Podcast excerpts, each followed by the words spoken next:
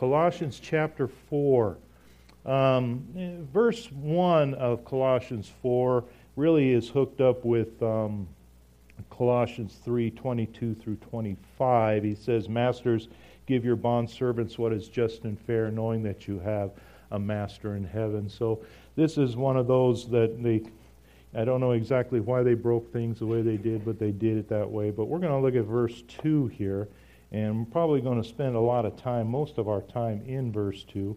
Um, continuing earnestly in prayer, being vigilant in it with thanksgiving. so then, the Amplified puts it this way. I'm going to use the Amplified a lot today because it's a good basis to jump from, from you know what what we're um, uh, looking at here today, and it gives some real clarity to some things here in the Scripture. And so I'm going to um, be bouncing around in some of that. And so if I don't give all the credit to that, it's not because I'm real smart, it's because I got it from another source. So just to clarify that. Um, it says in the Amplified verse 2 Be earnest and unwearied, steadfast in your prayer life, being both alert and intent, and in your praying with thanksgiving. And check out these words that they're using here earnest, unwearied, steadfast, alert, and intent. That's the kind of prayer life we're supposed to have. That's what he's saying here is that our prayer life is supposed to be, you know, a huge aspect of our life. It's not just something that's flippant that we do real quick, you know, or once in a while or or just, you know, bless this food and start chomping or something like that. What it is is this is so supposed to be something that is a huge part of our life. And and it's something we, we have to begin to understand, to grasp, and to really make a part of that. In our text, the word is vigilant that is used here, and Thayer's puts it like this it says to be watchful and to employ the most punctilious care in a thing with thanksgiving. Punctilious, huh? How's that for a word? You know, I thought about taking that over to the senior center and kicking it around, you know. That way people won't think that I really do have Alzheimer's and that I do have my correct mind. Or I'm talking gibberish, I don't know which. But I really like that word. But check it out. Webster says that punctilious, punctilious, I can't even say it right, punctilious, being very careful um, about and behaving properly and doing things in a correct and an accurate way. That's our prayer life. That's the way our prayer life is supposed to be. It's supposed to have order. We're supposed to be in a in in in our and to pray in a, in a manner of which you know there is some order to this. There's there's we're supposed to be earnest and unweary and steadfast and alert and intent in it. And, and that's where he's saying that we're supposed to be as far as our prayer life goes. And it's interesting the, the scriptures that God has given um, us in this whole study because he gives us the kind of scripture that, that you always see that we're real familiar with and stuff. We're going to look at uh, Philippians 4, looking at verse uh, 6 here in a second. And it's the kind of scripture that you get, you know, you get those on Facebook and someone will send you, and there's the bird flying over the snowy hill and stuff like that. And may the peace of God, you know, you know surpass all understanding. And you're just like, oh, man, it makes me feel so good and stuff. Well, we're going to tear all that up here and blast those things out. And then when you get those things, you can repost and go back and go, hey, you know what this really means? You know, okay, we're going to tear, you know, anyway, that's up to you. but it says this in verse 6 of Philippians 4 6, it says, Be anxious for nothing, but in everything by prayer and supplication with thanksgiving, let your requests be made known to God. And the peace of God, which surpasses all understanding, will guard your hearts and minds through Christ Jesus. all these scriptures are going to be very familiar. Uh, be anxious for nothing, he says, no worries. Proverbs 28 1 says, The wicked flee when no one pursues, but the righteous are as bold as a lion. You circle that one. Keep that one in your head, that word righteous. Hang on to that one because we're going to talk about that in a little bit. But it's and it's an extremely uh, important part of this whole thing is our is righteousness and the way we move in that. 2 Timothy 1 7 says, God has not given us a spirit of fear, but of power and of love and of a sound mind. These, again, are ones that we know very well. We understand these. We have to get them into our head that we're going to be moving within this power, this love, and this sound mind. That's something that He has given us. It's ours, it's there, and it's a place of which we can move back and forth in. But then He says in, in Philippians here, but in everything, and everything means everything. be by prayer and supplication. The Amplified puts this as definite requests. So we've got earnest, unwearied, steadfast, alert, intent, definite requests, punctilious, all within our prayer life. This is where he's going with this. He's ramping this up, he's building this up. He expects a certain type of prayer life from us. And that's something that we're going to look at here today, and we're going to ramp this up so that we begin to understand the expectation that God has for us. And it shows up here in a, in a little bit, but again, he just keeps on building this up, and then he says, These steps by prayer and supplication with thanksgiving, continue to make your wants known to God. And the peace of God, which surpasses understanding, with the waterfowl over the hill and the babbling brook, will guard your hearts and minds through Jesus Christ. Now, check this out. The word guard means to keep, to hem in, to protect. Thayer's Greek lexicon puts it this way to keep in close connection to Christ. That's awesome. Let that sink in. The peace of God. When we pray, and, and we, we just get God that gives us that peace. That peace that He's giving us keeps us in connection with Christ. That's a continuous thing. It's not all lumpy. It doesn't have holes. It doesn't have things in it that keeps us, you know, keeps it from you know, being jagged or something. It's a continuous thing, and it's going to guard our hearts and minds. He's going to take and guard our hearts and minds and keep us in connection with Christ. He wants to hear from us continually in everything, and the result of His peace is keeping us in a closer connection to Christ. That's such an awesome thought. It's such a cool thing to think about because that's what God's peace is because there's times when I'm not at peace with my life. And that is separate from this. And that's where I think he's trying to take us to. Because sometimes I don't have a peaceful life going on, but he's saying he wants me to stay in peace to keep connected with Christ.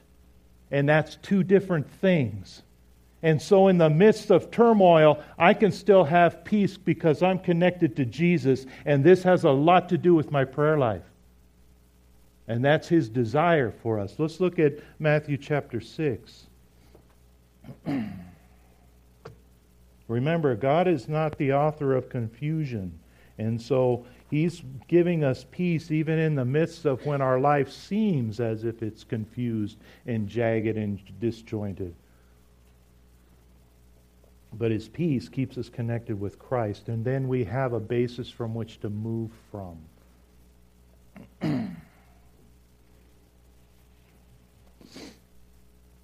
Matthew chapter 6, looking at verse 5. And when you pray, you shall not be like the hypocrites, for they love to pray standing in the synagogues and on the corners of the street, that they may be seen by men. Assuredly, I say to you, they have their reward. But you, when you pray, go into your room, and when you have shut your door, pray to your Father who is in secret place, and your Father who sees in secret will reward you openly. And when you pray, do not use vain repetitions as the heathens do, for they think they will be heard for their many words. Therefore, do not be like them, for your Father knows the things you have before you ask Him. we don't need to make a big, you know, prayer into a big show and that sort of thing. He says to go to your room and pray in secret. And he's going to hear in secret, and he's going to reward you openly. Now, there's times when we have to pray on the fly.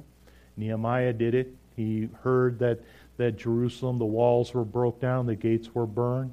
He was really upset about it, and there wasn't much he could do. He was the cupbearer for Artaxerxes, the king of Persia, and uh, he didn't really know how to proceed with this sort of thing. And uh, it was very upsetting to him, and he was going to, at that time, enter into the presence of Artaxerxes. And if, and in that time, if you went into his presence and you looked bummed, and you bummed out the king, then they would kill you and then they would go and find a happier person to bring in place. And I'm sure that that person didn't know the reason why the other guy lost his job and was gone. And, at some point in time, he would find out, and then he would be bummed out, and then he would get replaced, and it could be just a, you know, it was kind of a dead end job, I guess. It wasn't a lot of raises. But, and it happened. As he was in Artaxerxes' presence, um, he's like going, Hey, man, you look kind of bummed out. What's up? And so he prayed at that moment. And so Artaxerxes sent him off to Jerusalem to take care of this situation and gave him backing and took care of him so that he could get the walls rebuilt and the gates put back up in Jerusalem. And, and so he prayed at that moment in time. So there are times to do that. Also in uh, Matthew uh, 18, 19, and 20, it says, When two or, or three are gathered together and agree on earth, then it will be done by the Father from heaven when he is there. In, he is there in their midst. And so there's times for group prayer when it's specific and that sort of thing. And he says when we gather together, as we've done here this morning, that he is in um, our midst and that he is moving and that what we petition him, he is going to in, then um, do. And, and what we pray here on earth, he is going to then do from heaven. And uh, he wants us, you know, to but, but it's important for us to understand, too, that He wants us to take time out by ourselves to talk with Him every day. He wants you to go to a quiet place every day and take time out to, to, to you know, pray and to petition Him. That's His desire. And then he says he wants to avoid wants us to avoid vain repetitions and that sort of thing. And the the, and he wants to hear from our heart. He wants to hear what's real. Now, when I come, when I come to this with the, with the vain repetitions, of course, I thought about the Catholic Church and the different prayers that go on with that, like the Hail Marys and, and Our Fathers. And when you do the confession and, and you say, okay, say, you know, six Hail Marys and do three Our, Our Fathers, and you're going to be cool and you're going to be. This is, this is, as we get into looking at the Lord's Prayer here, which is we're going to do here in a second, this is a very scary situation to get into because I don't ever want to get flippant about my prayer life. I don't ever want to get into a place where I'm almost mocking Him, and that's what happens with this stuff. Because I looked up the, the Hail Mary uh, uh, prayer, and I looked up where it came from, and it comes out of Luke, and it comes from the when Gabriel comes to talk to to um, uh, Mary and, and explain what's going to happen, and then she goes and visits Elizabeth, and and that sort of thing. And they get this whole little killer thing out of that about if you need prayer, you know, pray to Mary and she's going to put in the good word for you with the man upstairs or some kind of trip. And, and if you say these things five or six times real fast, or, or not real fast, but if you say them, then that's going to cover sin or, or put you in a position where you're clean and you're cleared up, and then you can go back out and sin some more and come back and you can do it over and over and over again. And uh, it's a pretty scary prospect because I don't ever want to be in that position. Because I don't ever want to feel that my religion is just a game and that I'm just moving along, you know, in some kind of a thing and, and just vainly throwing things out there and, and piling this on. It's a very scary situation. And um, we'll look at that here in a second.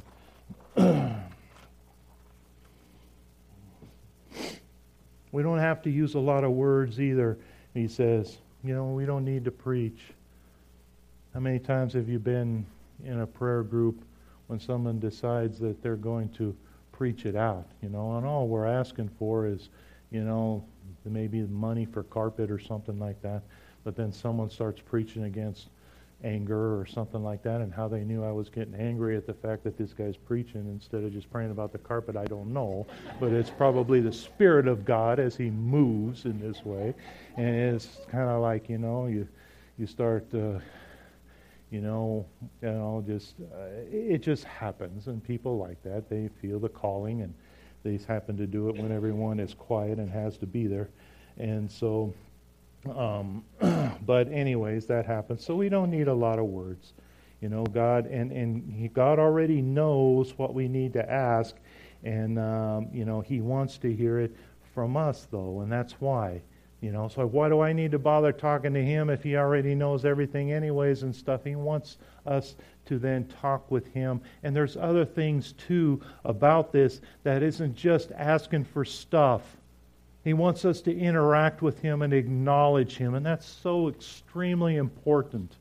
Our prayer life, we need to acknowledge Him so that, that we know that, that we're connected and that we have a relationship.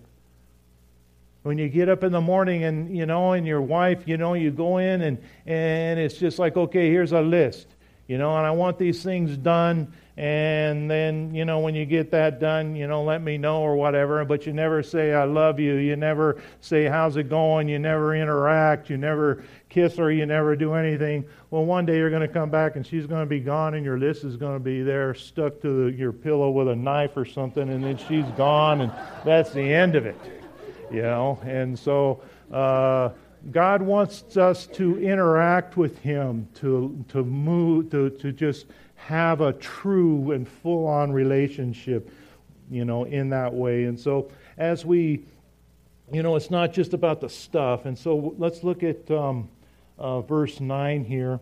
He says, In this manner, therefore, pray. This is Jesus talking. Please get that inside your head so that you know this. I know it's in red and everything, but this is this is him talking. In this manner, therefore, pray. Our Father in heaven Hallowed be your name.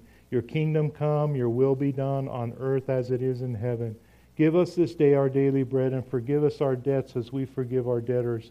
And do not lead us into temptation, but deliver us from the evil one. For yours is the kingdom, and the power, and the glory forever. Amen. So then, instruction in prayer. This is an example of the nature of prayer. It's a form to get us into the right frame of mind to petition the Father. This doesn't have magic associated with it or anything else. And it doesn't matter how many times you say this in repetition over and over and over again. It's not going to fix anything in and of itself. All he's doing here is he's trying to get us into the right mind, in the frame of mind. And remember that as we were looking at this earlier, that there is order here, and he's giving us an order of which to move from to get us into a right frame of mind in order to then worship. And that's what he starts with. He starts with worship.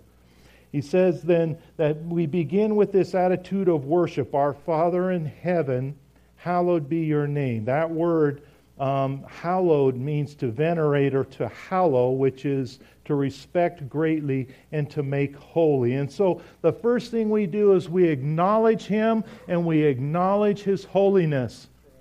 That's the very first thing we do. We acknowledge who He is. And then the next part is the acknowledgement of what he's done and what is to come because he says, Your kingdom come. So, in that, I, I, acknowledge his holiness, and then we move within those great mercies that we had. The songs that we sang today are unbelievable. If you the, the Holy Spirit moves. Jim doesn't ask me what's going on or, or where I'm going to be at. He sets this up according to how the Spirit does it. And God is then taking this and connecting it with this word, and it's unreal. Every single one of these songs are effective as to how we're to live our life. And if sometimes I have a hard time singing these songs because I know that I'm not in that spot, in that mindset of which to do the things that I'm singing about and I'm worshiping about.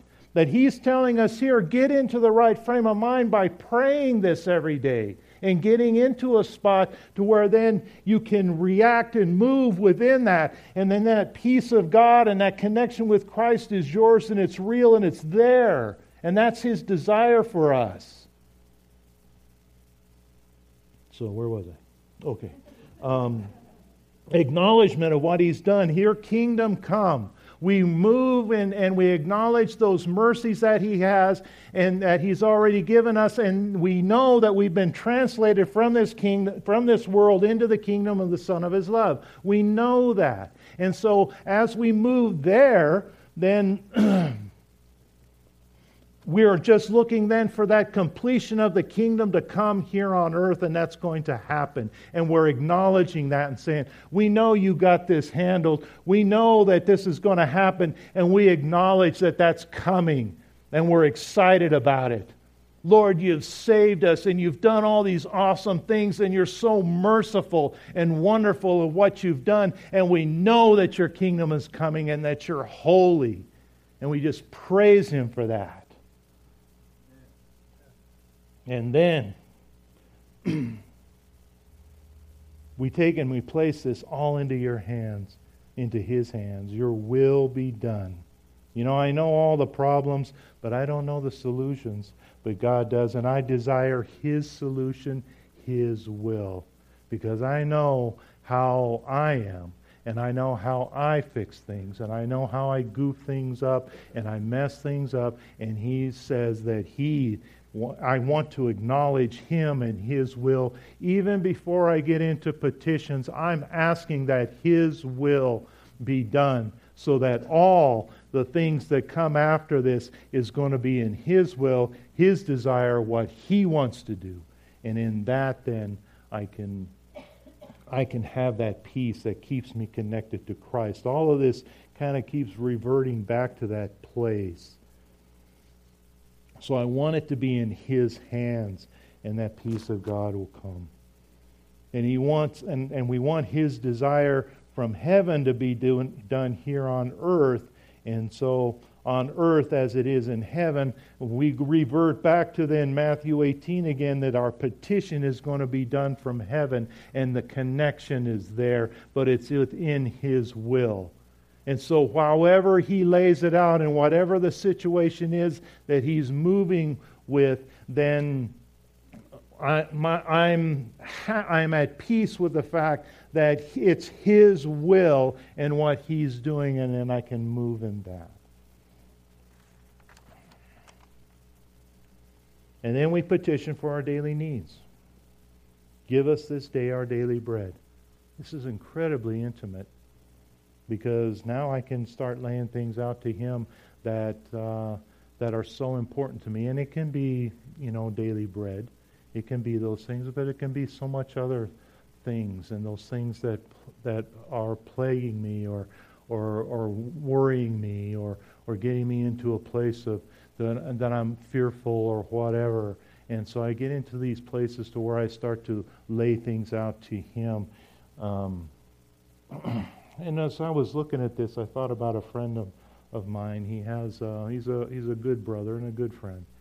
He has a debilitating disease that leaves him crippled, and he has a very difficult time getting around. And he's in a lot of pain a lot of times, and he can't sleep very good, and so he has a very difficult time. And I was talking with him one day, and he says, "You know, Gary, I praise God for my disease." He goes, "Because if I didn't have it." Then I wouldn't get to see God move the way that I have. But because of the disease, he hasn't been able to work. And so God uses him in a place in a tremendous way. But because of this disease, if, it, if he didn't have it, then he would just be working and just going along with life and doing things. But he praises God for this because he gets to see God move in the situation that he's in. And it rocked me to the core. Because no matter, this, this is when someone really begins to live, really begins to have that peace. This is when the reality strikes and the connectivity with Christ is real and the peace of God, which surpasses understanding, becomes a reality. And instead of asking that that be removed, he praises God that he has it so he can see God move. Unbelievable. And that's today. That's not, not something that happened a long time. All oh, these guys here, they, they saw Jesus and that's why it's different. No, that's today. That's why it's in, in other countries, people will walk a week just to do a church service because they have something here that goes beyond understanding. And so give us our this day our daily bread, intimate. Get intimate with him and give it all over. He desires it. He wants to know, but he already knows everything. Oh, knock it off. He wants to know, and he wants you to hear it from you. So do that. And now we're going to ramp this up. Confession of sin with a petition for the ability to forgive others in direct relationship to Him forgiving me. This is where it gets tough.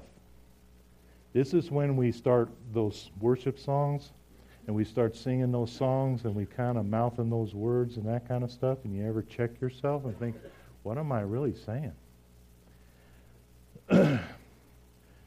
Say six Hail Marys and three Our Fathers, and you're going to be okay. Right in the middle of this thing, it says, And forgive us our debts as we forgive our debtors. And so, do you really want to get flippant with a statement like that? Do you really want to fling that thing out there? What if he takes me serious? I mean, do you ever think about that? Do you ever think about, do you really want to get on your knees and, and enter the throne room of grace? We have that boldness. We can do that. We have the ability to enter into the throne room, to, to kneel before the God that, that in that song that or what Howard read when, when we're talking about splitting the Red Sea and all that stuff, and he delivered those people uh, and then the just the incredible things that he's done, the creator of the universe. And I'm going to ask him to, to forgive me the way I'm forgiving somebody else. And it's like, am I ready for that? Do I really want him to do that? Because just getting over here, you know, I was, you know, probably hurt six or seven people just trying to get in the door. And then he's like going, you, you really want me to do this, Gary? You really want me to forgive you the way that you forgive somebody else? That there's an ability here, and there's, and there's a reasoning for this. And this is the cool part of this whole thing, and this is the encouragement because I, I don't ever want to get to the place where I pull out some guilt stick and start beating on people, you know, because I got to beat myself up first and then I'll be a mess and then you guys won't even listen to me. But the thing of it is, is the next one. This is the one that's a trip because he says here, forgive us our debts as we forgive our debtors. And I already look at that and go, I'm not even getting this. And then he says, do not lead us then Thayers puts it this way, the next, you know, chunk here. And so I'm going to read what he says first. Do not lead us into a condition of things or a mental state by which we are enticed to sin or to a lapse from faith and holiness. Do not lead us into temptation, but deliver us from the evil one. I better take a drink. As I feel the preaching coming on on this one. There's a perspective that God expects.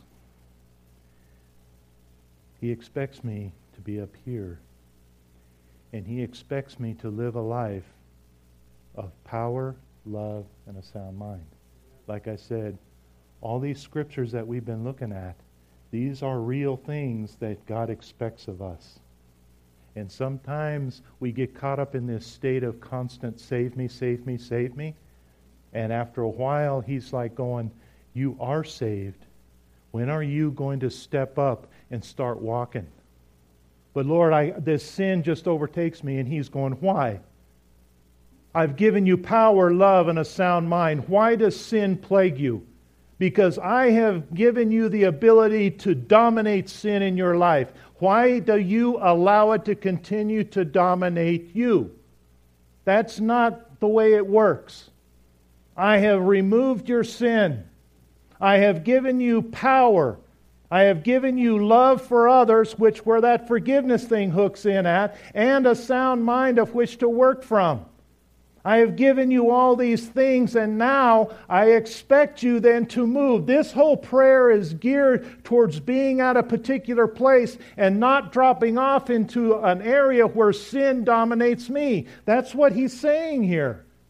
He's saying that I, want, I don't want, don't, don't lead me into sin. I don't want to wind up in sin. I don't want to wind up in faithfulness. I, uh, unfaithfulness. And I don't want to wind up in, in unholiness. I desire to be with you, not with sin. I desire faithfulness, strength in that, and I desire holiness. As we looked at a few weeks ago, he said in Leviticus, he says, Be holy, for I am holy. That's not just a thing he's flinging out there, and if you feel like it, try it and see what happens. He expects it. And he expects it because he says right here that he expects us to be at a particular place and he doesn't want us down and, and, and always asking to be saved and to be brought out of the mire. But he's like, yeah, but what, what about in his in, in my weakness he's made strong? Yeah, that makes sense because it's all him. He's given it all to us. Let's move within that.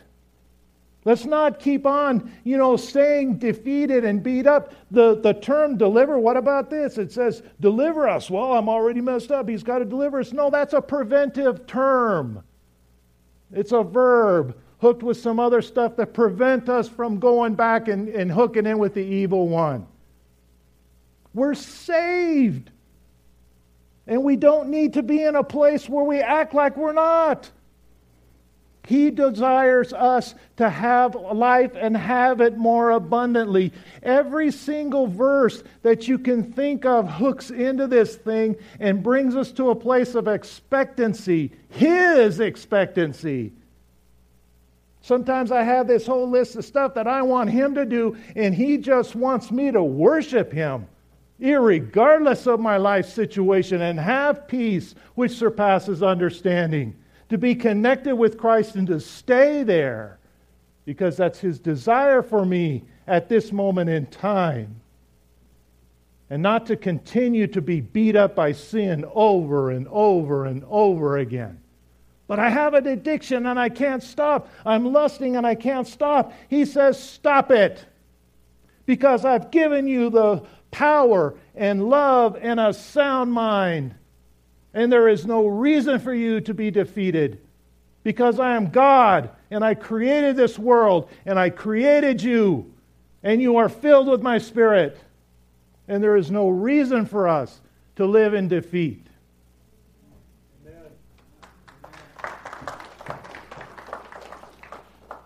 Anyways, I told you I was going to start preaching. Anyway. That's the Spirit of God. That's not me, okay? So we will give that over to Him. So, and so He tells us then, For yours is the kingdom and the power and the glory forever. Amen. And it's His power, His glory. Paul desires um, prayer because um, he's in a position, eh, back in our text, um, because he's in prison. And so, let me get back over here real quick. Meanwhile, praying for us that God would open us um, a door for the world to speak the mystery of Christ, of which I am also in chains, and I may make it manifest as I ought to speak. Paul was in prison here. Uh, when he was in Corinthians, when he was in Corinth, he wrote to the Romans, and to, he wrote the letter to the Romans, And he says in there that he, he begged that through Christ Jesus, that the love of the Spirit, that they would strive with him in prayer. And he was talking about how he was trying to be saved from the Jews and that sort of thing. Here, he's, he's, his mood changes somewhat, and he says that he's in chains, and he asks that he will speak as he ought to speak. We see the shift that comes on here as this, as this goes on, and we see this even today. Because if you go online and you look at the letters that Pastor Saeed has sent to his wife, you can see the same thing. He wants to come home and he doesn't want to be there, and we pray that he will come home. But at the same time, he prays for strength, and he prays that God will move in that awful dark place where he's at, and he does. And there are miracles taking place there, and he prays for boldness. As the apostle here prayed, he's doing the same thing because he wants to be used by God wherever he is at. And it's the same kind of thing, and we see this happening even today as he moves in that. And so God, uh, Paul encourages us in the same to to be in the same of the same mindset. Verses five and six says, "Walk in wisdom towards those who are outside, redeeming the time."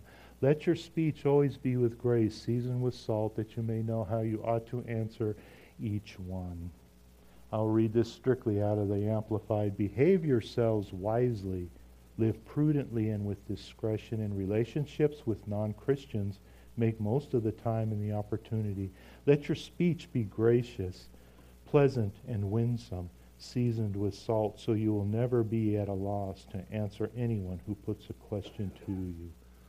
And that's where he wants us to be at. Yeah, I know. You, anybody that knows me is going, yeah, like your speech is gracious, pleasant, and winsome. Yeah, give me a break. But see that seasoned with salt part. You know, if you ever get salt in your eye, then you know how my salt, you know, my speech is and how it affects people. The thing of it is, is God's given us the ability to be righteous, and it's His righteousness. He's given us the power, the love, and the sound mind. He's moved in such a way that he, His desire is for us to live in, in an expectant level of, of the way of where he desires us to be. And there's a righteousness, as I said when we were looking, and even in that one in Proverbs, that the righteous is as bold as a lion. And, and, he, and in James 5.16 says, the effective, fervent prayer of a righteous man avails much. And that's why. We know all these scriptures but a lot of times we gloss over the fact that there is a place that God desires us to be because He's given us the ability to do it and He wants us to move in it. No, we're not saved by works and by what we do, but His expectancy is at a spot that He desires us to walk because He knows that's the best place for us. And that's where He wants us to be. Let's pray. Oh, gracious Heavenly Father, Lord, we just uh, are, uh, we just acknowledge your holiness right now, Lord. And Father, we, we just pray that you will indeed keep us from evil. We pray that we can live in that way and, and exercise as those gifts and things that you give us, Father, and the abilities to give us so that we don't uh, any longer allow sin to dominate but that you dominate our lives. Father, please um, give us strength and, and a, a real desire to know your will, to grow in you, and that you be glorified in us. And so, Father, we place these things in your hands. We pray that if there's anyone here that doesn't know you, we pray you'll bring them to that place of knowing you today, and that you be glorified in their lives too, and that they can live and, and have that peace that goes beyond understanding. Thank you, Father. We praise you in Jesus' name. Amen.